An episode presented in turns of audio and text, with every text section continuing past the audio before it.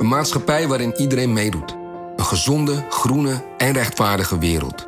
Daar willen jij en heel veel andere mensen best iets aan bijdragen. In het klein en in het groot. Dicht bij huis en ver weg. Zo hebben we vorig jaar 349 miljoen euro bij elkaar gebracht. Miljoenen waarmee onze goede doelenpartners de wereld elke dag een beetje beter kunnen maken. Nationale Postcode Loterij. Samen voor een betere wereld.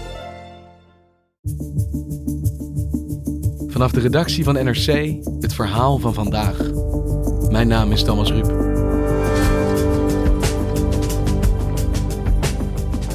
Nabil komt uit een succesvolle Utrechtse migrantenfamilie. Eén broer werd ondernemer, een ander partner op de Zuidas.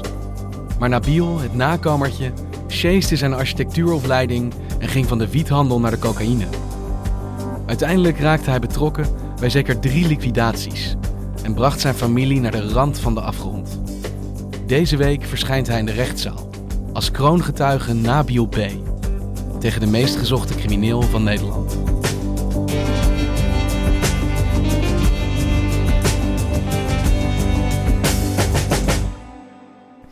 Nou, het is 22 juni 2016, woensdagavond. Ranko Skekic loopt zijn woning uit, is gekleed in een wit t-shirt en een, uh, een beige korte broek. En die loopt naast een man met een groen t-shirt. Er wordt al een hele tijd op hem gejaagd. En een van die jagers, een van de mensen die hem probeert te vinden, dat is de kroongetuige. Nabil B. heet hij. Jan Mees is misdaadverslaggever voor NRC en werkt aan dit verhaal samen met Wouter Laumans, een van de auteurs van het boek Mokromafia. En je moet je voorstellen, dit duurt al een paar weken en het is heel intens zoiets. Dus ze hebben op een gegeven moment bijvoorbeeld een auto met een camera daarin. Die hebben ze voor de deur gezet van die Ranko. Zo van, dan weten we wat zijn patroon is. Of die ochtends vroeg weggaat of die s'avonds laat thuis komt. En dan kunnen we op basis daarvan een plan maken van wanneer gaan we hem te pakken nemen. Maar dus op die bewuste woensdagavond waar we nu zijn, 22 juni, dan is het zover. Ze hebben hem gevonden. Nabil ziet hem en die pakt zijn PGP-telefoon. Zo'n gecodeerde telefoon waarmee je boodschappen kunt versturen die de politie niet kan kraken. En hij zegt: Ik zie hem lopen. Naast een man in een groen t-shirt. De bedoeling is dan dat Nabil als spotter, zo wordt dat genoemd in het milieu, dat hij wordt gewaarschuwd op het moment dat de schutters gaan komen. Want die spotters en de schutters die moeten elkaar niet zien, die moeten niet van elkaar weten wie ze zijn. Wanneer de scooter dichterbij komt, haalt de man achterop opeens een wapen tevoorschijn. En dan gaat het snel. Er wordt gericht op Ranko geschoten. Die is al geraakt en ligt al op de grond als de schutter nog een tweede wapen trekt. Ranko Skekic overlijdt ter plekke. En Nabil, die is dan de rivier overgestoken. Die heeft dan de keuze gemaakt om betrokken te zijn bij een liquidatie. Dus dat betekent ook dat jij in het criminele wereldje aan de ene kant krijg je status, want jij bent betrokken bij een levensdelict, maar aan de andere kant word je ook kwetsbaar, want als mensen over jou gaan praten, dan hangt er in een hele hoge straf boven je hoofd. Dus je komt zeg maar in een wurggreep terecht van de georganiseerde misdaad. En hoe dieper je daarin komt, en dit is zeg maar het, het diepst dat je kunt gaan, hoe kwetsbaarder je ook wordt en hoe afhankelijker je ook wordt. Dus je kunt niet meer terug.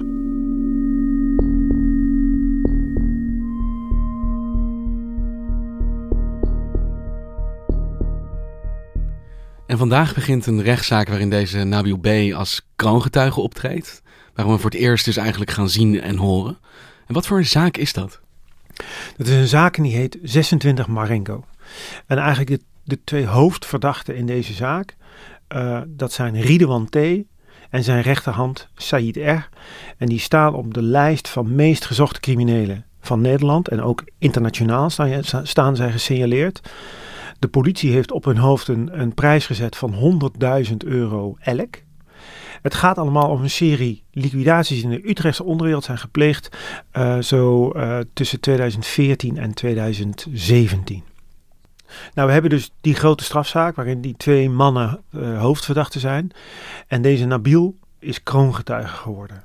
Dat wil zeggen dat hij, nadat hij is aangehouden in 2017, een hele serie verklaringen heeft afgelegd. Dat gaat om 30 plus verklaringen, zogeheten kluisverklaringen. Dus het ligt heel gevoelig. Maar toch is het mij en mijn collega Wouter Laumans, met wie ik dit verhaal gemaakt heb, gelukt om inzage te krijgen in dat dossier.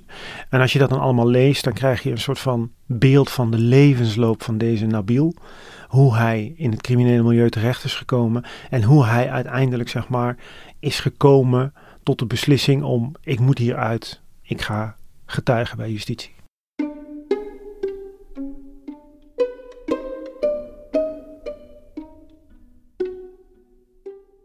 En welk leven komt hier uit tevoorschijn uit dit dossier? Nou, dit is een heel bijzonder verhaal. Zijn familie is Marokkaan, zijn naar Nederland gekomen. Zeg maar in de klassieke beweging van arbeidsmigranten vanuit Marokko naar Nederland.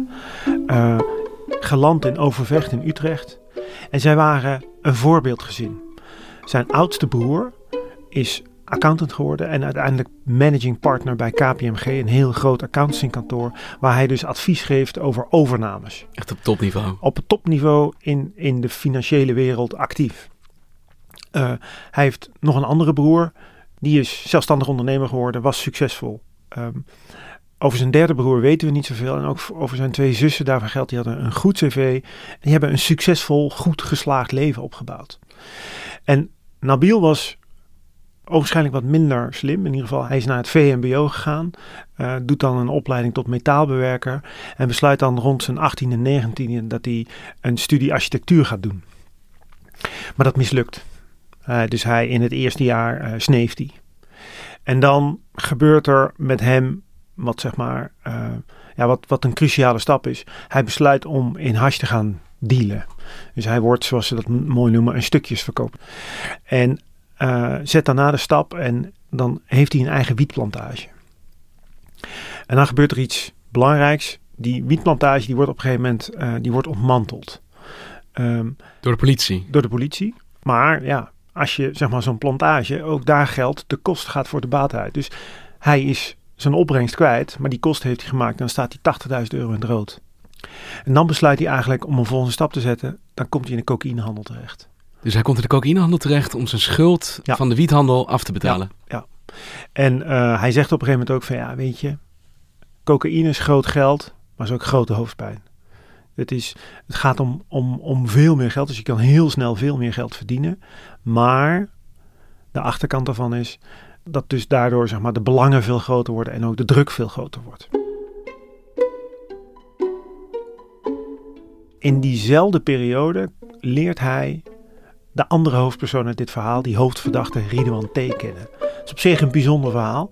Ze komen in een, uh, in een soort van coffeeshop of een shisha lounge ergens in Utrecht terecht. En uh, nou, die Ridwan die zit daar vaak en dat is een, een graag geziene gast. En uh, hij is vrolijk, hij deelt geld uit, hij drinkt ook wel veel. En hij is allemaal in de woorden van Nabil, ook altijd bewapend. En op een gegeven moment, ze hebben elkaar een paar keer gesproken en gezien en uh, een keer een hand geschud. En dan gaan ze potje schaken. Schaken? Ja. Hoe schaakbord? Ze zijn allebei, zeg maar, ze, ze hebben allebei een voorliefde voor het schaakspel. En Nabil, de kroongetuige, die verliest de eerste drie potjes van Ridwan, de hoofdverdachte. En um, die Ridwan niet heeft zoiets van, nou die gast die kan er niks van. Ik ben er klaar mee. En dan overtuigt Nabil Ridwan om nog een vierde potje te spelen. En dan zegt hij van, nou als ik dat potje ook verlies, dan betaal ik de rekening. Dat is goed, zegt Ridwan. Dus ze spelen een vierde potje. En uiteindelijk vertelt de kroongetuige dan tegen de recherche, hebben we die hele avond zitten schaken en eindigt het 18-3 voor de kroongetuigen. Dus je heeft alleen de eerste drie potjes verloren, daarna Ja. alleen nog maar gewonnen. Ja. En nou goed, daar hebben ze elkaar leren kennen en hebben dus die nacht zeg maar elkaar heel goed leren kennen. Je zou kunnen zeggen elkaars nieren geproefd. En dan vrij snel daarna, dan krijgt Nabil het aanbod van kun jij voor mij een, eh, een lading speed eh, eh, wegbrengen. Nou, dat gaat uiteindelijk niet door. Maar dan zie je wel van als zeg maar zo iemand vraagt van kun jij voor mij een drugstransport organiseren. Dan heb je een, dan, dat is ook een grens over zeg maar. Dan heb je een stap gemaakt. Dus is deze Ridwan T., de meest gezochte man van Nederland, Ja. die hem van een kleine wiethandelaar, zeg maar, meer de georganiseerde misdaad in Precies. trekt. Ja. Let wel, dit is het verhaal van Nabil B. Ik heb natuurlijk de advocaat van Riedewan T. gebeld voor wederhoor. Dat is mevrouw Ines Wesky. En zij zegt van dat hele verhaal is helemaal niks waar. Mijn cliënt heeft nooit telefonisch contact met hem gehad en hij kent hem helemaal niet.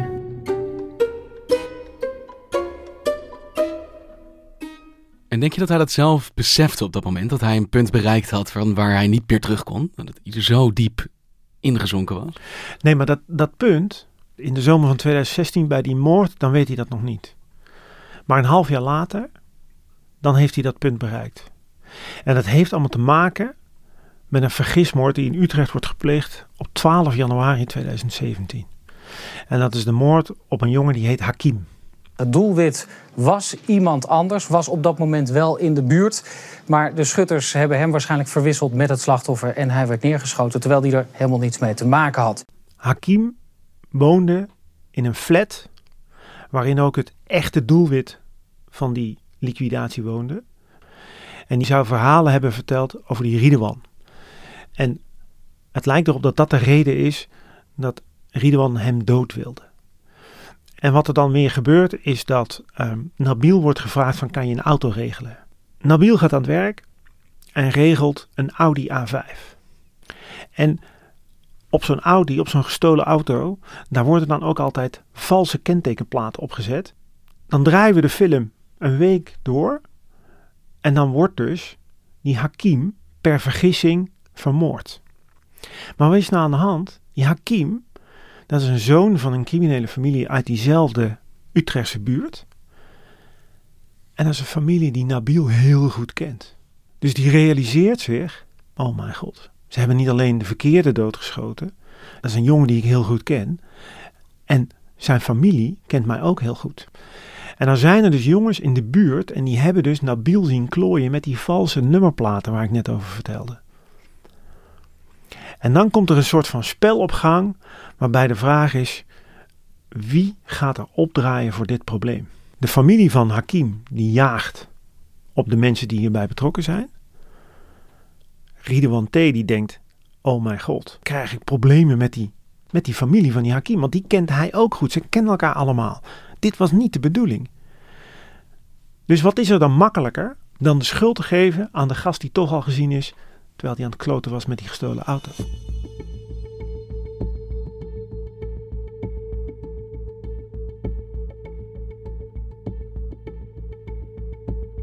Nabil vertelt dan later: Ik wist gewoon, mijn vriend Riedewan, die weet dat ik een probleem ben voor hem nu. Ik ben nu hoofdpijn geworden in plaats van een, van een lid van zijn organisatie. En Nabil weet, het is over, het is klaar. Want hij zit dus gevangen tussen twee kampen. Hij heeft zijn opdrachtgever Ridwan verraden aan die familie. Ja. En die familie heeft hij bekend dat hij betrokken is bij de dood van hun neef. En wat doet hij dan? Hij pakt een pistool. Hij gaat naar de politie. En laat zich aanhouden wegens verboden wapenbezit. En in dat weekend vertelt hij aan, aan twee agenten die, die denken van... Nou God, we hebben hier een Nabil uit Overvecht. Die komt wat vertellen.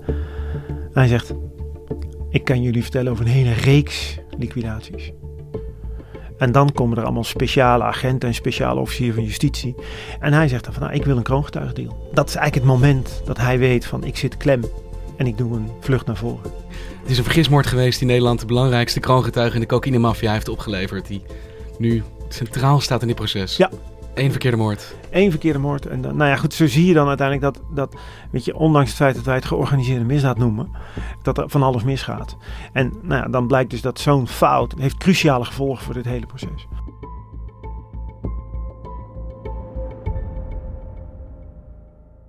In maart 2018, dus dan zijn we ruim een jaar verder, maakt het Openbaar Ministerie bekend, we hebben een nieuwe kroongetuige. Het is Nabil B.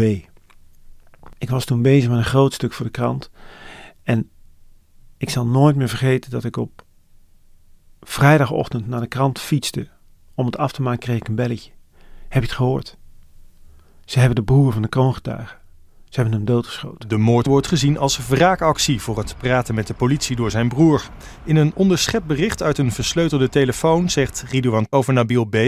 Ik ga iedereen van hem laten slapen als hij mijn naam heeft genoemd. Dit is, we hadden heel veel meegemaakt in de georganiseerde misdaad in Nederland. We hebben, een, we hebben eh, zeg maar moorden gehad, we hebben series moorden gehad. We hebben op een gegeven moment een lichaam gehad waarvan het hoofd was afgehakt. Maar dit hadden we nog niet meegemaakt. Dat er een familielid vermoord werd. En Nabil, die wordt geconfronteerd met de gevolgen. Eerst van zijn beslissingen om in de misdaad te gaan. En vervolgens van de beslissing om kroongetuige te worden. En dat betekent eigenlijk ook dat dat hele succesvolle migrantengezin uit Overvecht, dat valt helemaal uit elkaar. De moeder van Nabil en, en, en, en zijn doodgeschoten broer, die moet vluchten. De succesvolle man die voor KPMG werkt, die wordt 24 uur later met zijn hele gezin uit zijn woning gehaald, omdat de politie vreest dat ook hem iets zal worden aangedaan. De broer van Nabil is op dat moment gescheiden en de moeder en zijn twee jonge kindjes, die moeten het huis verlaten, die, moeten, die, die vluchten naar Marokko. Vervolgens komen zij een aantal dagen later terug en dan moeten die moeder aan twee jonge kinderen gaan uitleggen hoe papa is overleden. En dan moet je ook voorstellen dat die kinderen die, die wonen inmiddels weer ergens in Nederland, maar in een, in een soort van beschermingsprogramma. En die mogen niet vertellen aan hun vriendjes en vriendinnetjes op school hoe papa aan, een einde is, aan zijn einde is gekomen, omdat dat eventueel hun, hun cover kan verraden.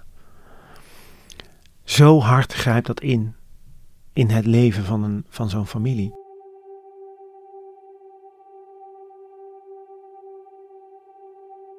En hebben zij geweten hoe diep hij in die misdaad zat?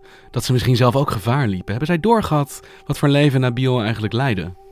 Dat denk ik wel. Er zit namelijk één hele bijzondere passage in de verklaringen van Nabil.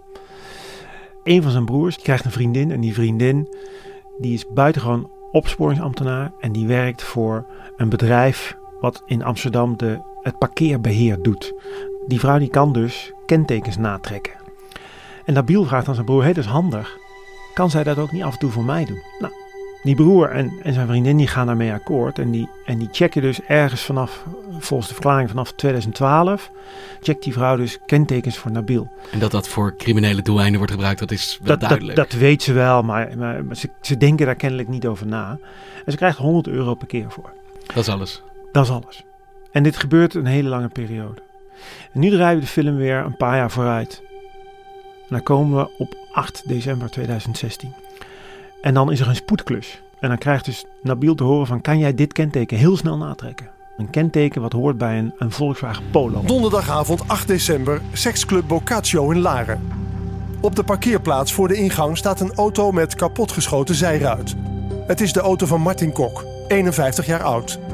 Kok is even eerder van dichtbij onder vuur genomen.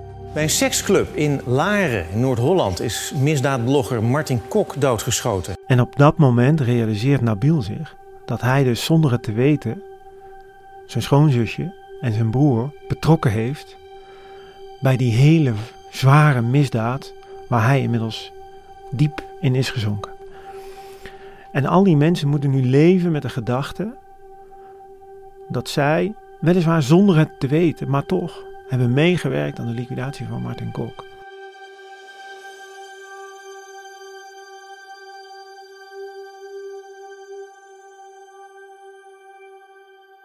En deze week gaat Nabil dus getuigen tegen zijn voormalige schaakpartner, eh, de meest gezochte man van Nederland, eh Ridouan T. Maar die is onvindbaar, eh, al jaren. En we weten eigenlijk niet eens goed hoe hij eruit ziet, begrijp ik. Wat voor een leven gaat Nabil dan tegemoet? Zelfs als hij ooit weer op vrije voeten komt. Dat is een kapot leven. Kijk, hij heeft een deal met het Openbaar Ministerie. Dat wil zeggen dat ze hebben afgesproken dat ze 12 jaar celstraf tegen hem gaan eisen. Dan komt hij in een getuigenbeschermingsprogramma terecht. Maar het betekent voor Nabil natuurlijk ook dat hij in het reinen moet komen met alle beslissingen die hij in het verleden heeft, heeft genomen en de gevolgen die dat heeft gehad. En als je bijvoorbeeld in zo'n getuigenbeschermingsprogramma zit, dan is het nauwelijks mogelijk om contact te hebben met je familie. Dus het zal zelfs voor Nabil heel moeilijk zijn om uit te praten met zijn familie. Wat er allemaal gebeurd is. Want je kunt je voorstellen dat, dat daar heel veel te praten valt. En de vraag is of dat überhaupt mogelijk is. Dus dit is een. Ja, dit is een. eh, ik weet niet of hij in staat is. om zeg maar op basis van dit fundament nog een nieuw zinvol bestaan op te bouwen. Maar je, je, je kunt je wel voorstellen dat dat ongelooflijk moeilijk zal worden. En voor zijn familie, is er een kans dat zij nog terug kunnen naar een schim van het leven wat ze hiervoor hadden? Of geldt dit ook voor hen? Nu duidelijk is geworden dat zij ook gevaar lopen. Nou, ik denk dat, dat in ieder geval zolang als, als Ridwan T. op de vlucht is, dat die kans heel klein is. Ehm, en ook hiervoor geldt, dit, is, dit zijn kapotte levens. En ja, die mensen gaan door en die moeten door. En ze zullen proberen, zeg maar, er het beste van te maken. Maar het wordt nooit meer zoals het was. Dankjewel Jan. Graag gedaan. En succes vandaag in de rechtbank. Je luisterde naar vandaag, een podcast van NRC. Eén verhaal, elke dag. Dit was vandaag, morgen weer.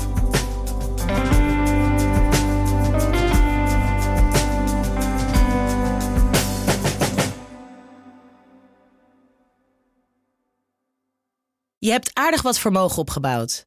En daar zit je dan, met je ton op de bank. Wel een beetje saai, hè? Wil jij, als belegger, onderdeel zijn van het verleden of van de toekomst? Bridgefund is een slimme fintech die een brug slaat tussen de financiële behoeften van ondernemers en van beleggers. Dus wie belegt bij Bridgefund krijgt niet alleen een mooie vaste rente, maar brengt ook ondernemers in beweging. Echt waar, met die ton kan je zoveel betere dingen doen. Bridgefund. Make money smile.